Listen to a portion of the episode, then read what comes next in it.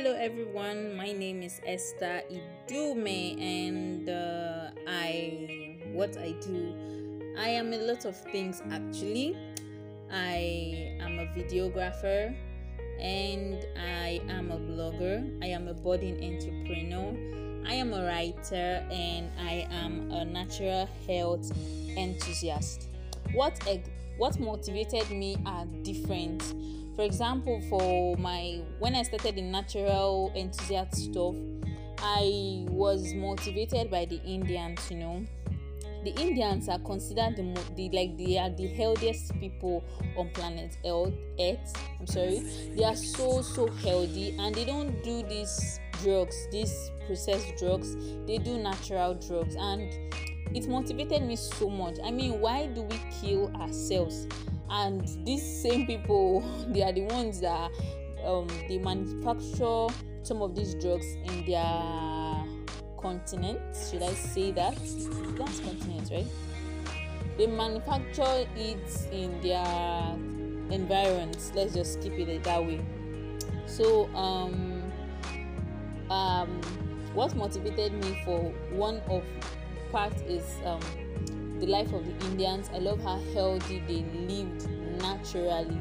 And also for the videographer, what motivated me, I it was like ah, ah, it's only guys that used to do this video thing, only guys that used to do covers, snap pictures, only guys that used to edit both photos and videos so the thing made me to go into it like i really wanted to learn it and even when i wanted to learn it when i when i wanted to learn everybody was like ah, ah but you're a girl now what are you doing here? I was like please i want to learn i want to carry the camera i want to be able to record i want to be able to snap good pictures. I, I want to know how to balance when to use the white balance and aperture and iso and everything. I just wanted to learn and i wanted to beat the what should i say the stethoscope and that was why I went into that aspect of my life. Then for the entrepreneur, I'm a whole lot of things.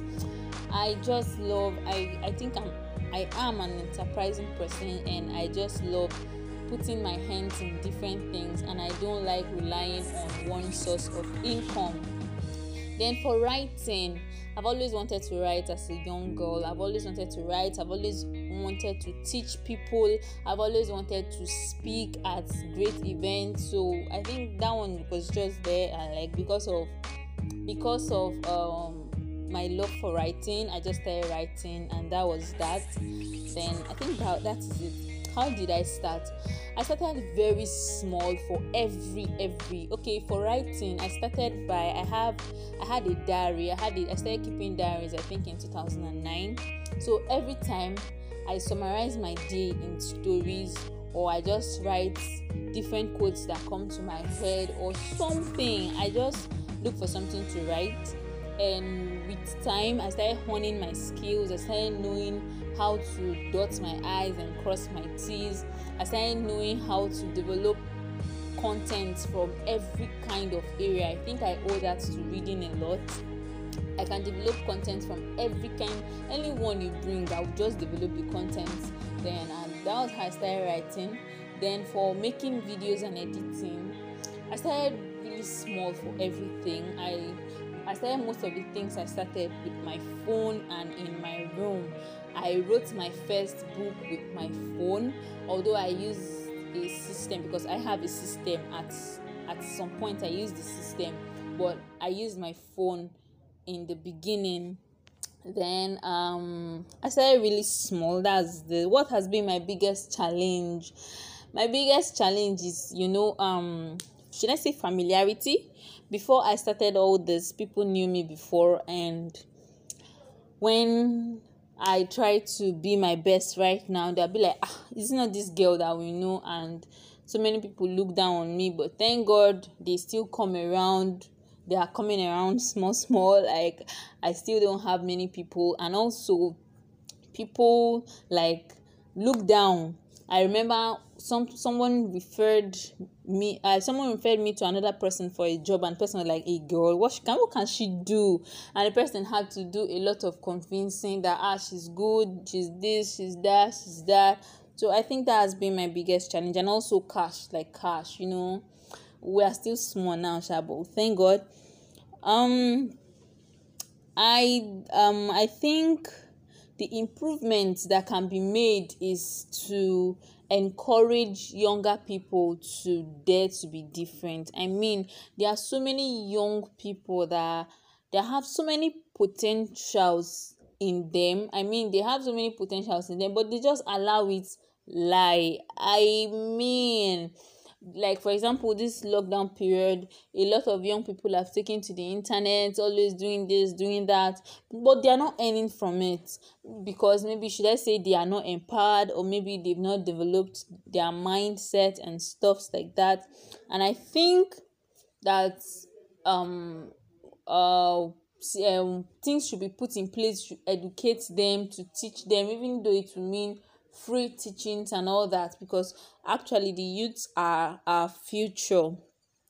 And have you ever feared doing things differently? Oh yes.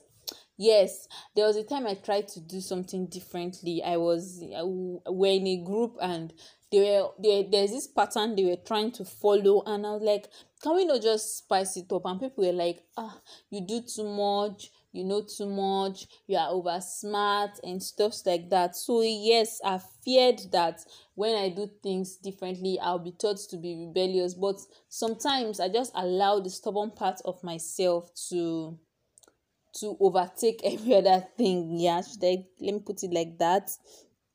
How i rewired my mindset through reading of books and i started following some certain kind of people on the kind of people I wanted to look like. As I following them on social media. I never missed any of their posts.